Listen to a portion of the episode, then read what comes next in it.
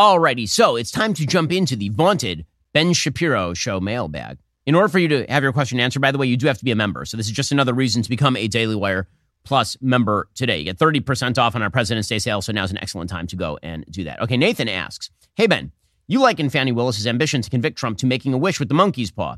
For those who missed it, the monkey's paw is a short story by an English author named W.W. Jacobs, very, very famous short story, in which people find essentially an amulet. When you wish on it, you get your wish, but in the worst possible way. And, and that is what I say politics is. People wish for a thing and then they get it and then they get the results of that thing. So if you're Hillary Clinton and you wish to be a presidential candidate against Donald Trump, you get it and then he beats you. If you're Barack Obama and you wish to be the president of the United States, a transformative figure who will be who will who will transition America into the future, the future is Donald Trump.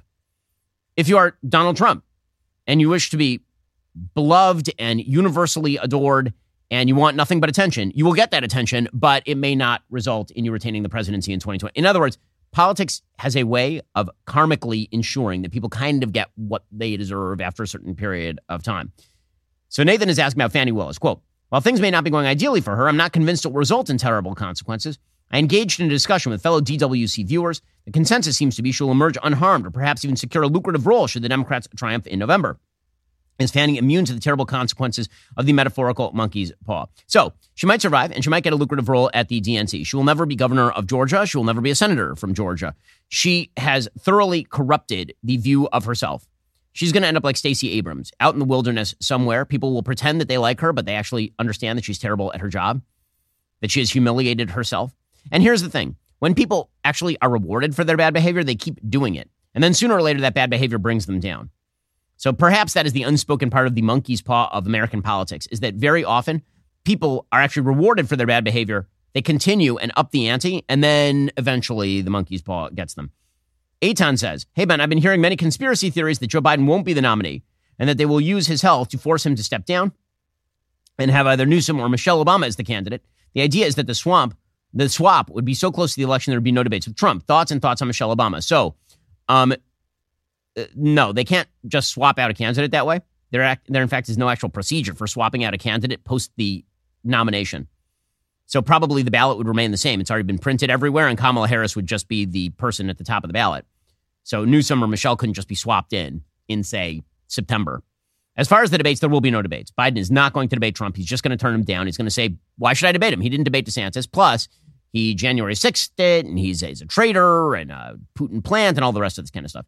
As far as Michelle Obama, contemporaneous reports suggest that Michelle Obama has no interest in being a presidential candidate because she'll get torn apart, which is true. She's also very likely to be elected, but she would certainly be savaged. Is she up for that? She has a really, really nice life. Mark says, with the Russian invasion of Ukraine and now the Israel conflict, I'm quickly learning more about the past of these two regions and conflicts.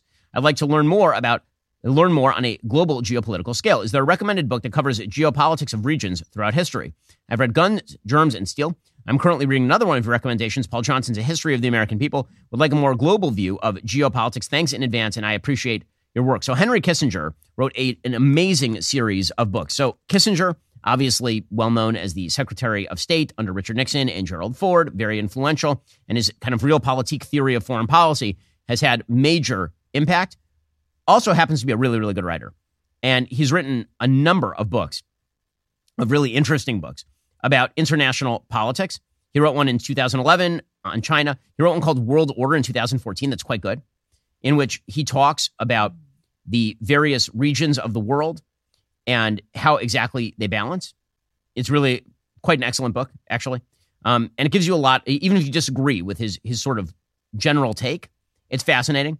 Right now, actually, I'm, I'm reading his 1994 classic on diplomacy, which is like the history of diplomacy. That's really good. So I, I, highly recommend his stuff. If you're talking about specific regions, there are different books for each specific region. So Elizabeth Economy has written an excellent book about China and its modern politics. There's a recent book that came out, the name escapes me, about the history of Chinese bureaucracy and what that means for the system that China currently runs. When it comes to Russia, there are books ranging from the more kind of, I wouldn't say pro Putin, but kind of lukewarm on Putin, like The Strong Man, that came out from a reporter for, I believe, the UK Guardian in 2011 to more modern works on, on Putin and modern Russia. Uh, perhaps I will post a list on, uh, on the X about which books are worthwhile reading on, on these various regions. And when it comes to Russian history, obviously, there's plenty.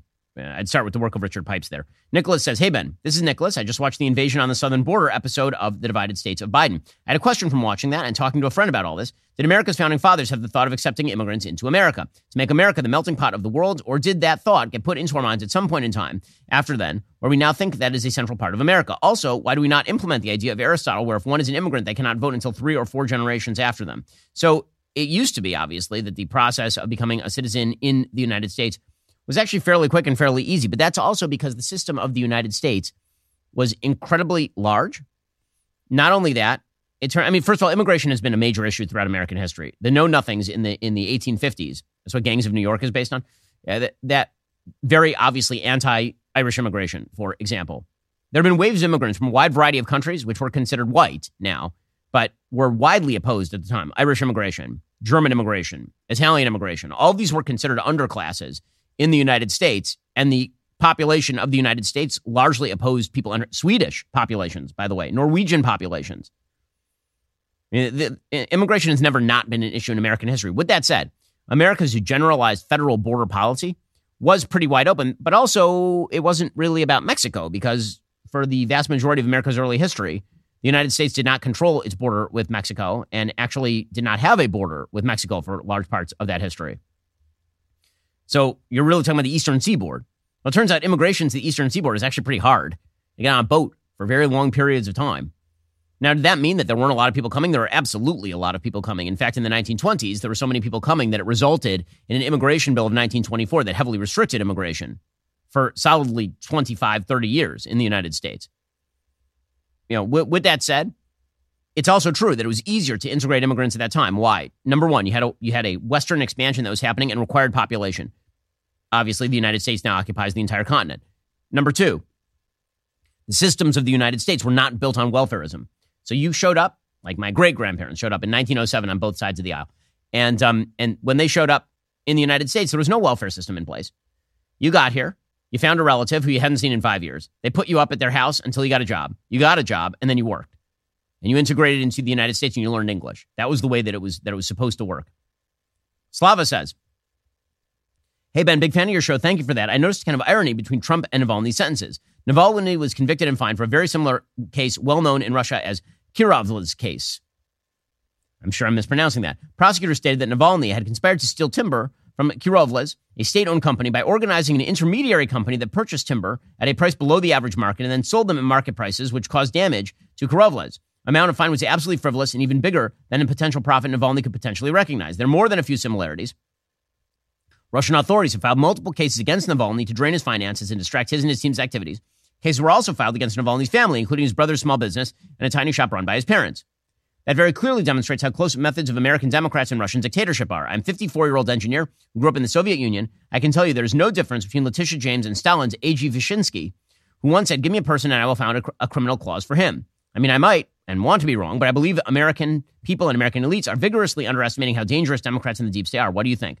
So, I mean, it is certainly true that you can trump up charges in the United States. It is also true that you are guaranteed a right to trial, you're guaranteed a right to appeal. And it's also true that Donald Trump is still flying around in a gold plated jet and is not dead in a gulag somewhere without process, without jury trial, without any sort of procedure. So, you can hate both the things, but that doesn't mean the things are exactly the same.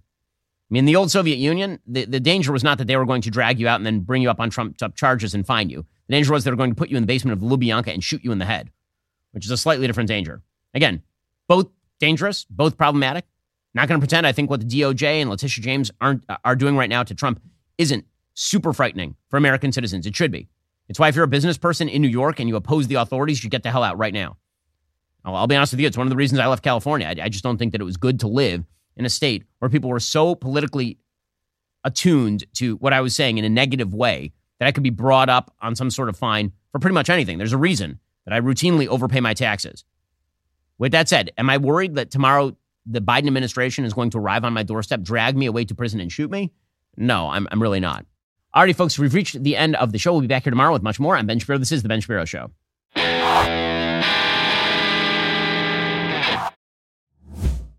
We'll get to more on this in just one second. First, Pure Talk believes in American values and that free should mean, you know, like free. So when you switch to Pure Talk today, you'll get a free Samsung 5G smartphone. There's no four line requirement, no activation fee, just a free Samsung that's built to last with a rugged screen, quick charging battery, and top tier data security. Qualifying plans start at just 35 bucks a month for unlimited talk, text, 15 gigs of data, and a mobile hotspot. Pure Talk gives you phenomenal coverage on America's most dependable 5G network. It's the same coverage you know and love, but for half the price of the other guys. The average family saves almost $1,000 a year. So, I challenge you to choose a company that actually doesn't hate your guts and shares your values. Let Pure Talk's expert U.S. customer service team help you make the switch today. Go to puretalk.com slash Shapiro to claim your eligibility for your free brand new Samsung 5G smartphone and start saving on wireless today. Again, go to puretalk.com slash Shapiro to switch to my cell phone company. I've been using them for years. They're fantastic. You'll love them as well. Go to puretalk.com slash Shapiro and claim your eligibility on that free brand new Samsung 5G smartphone. Start saving.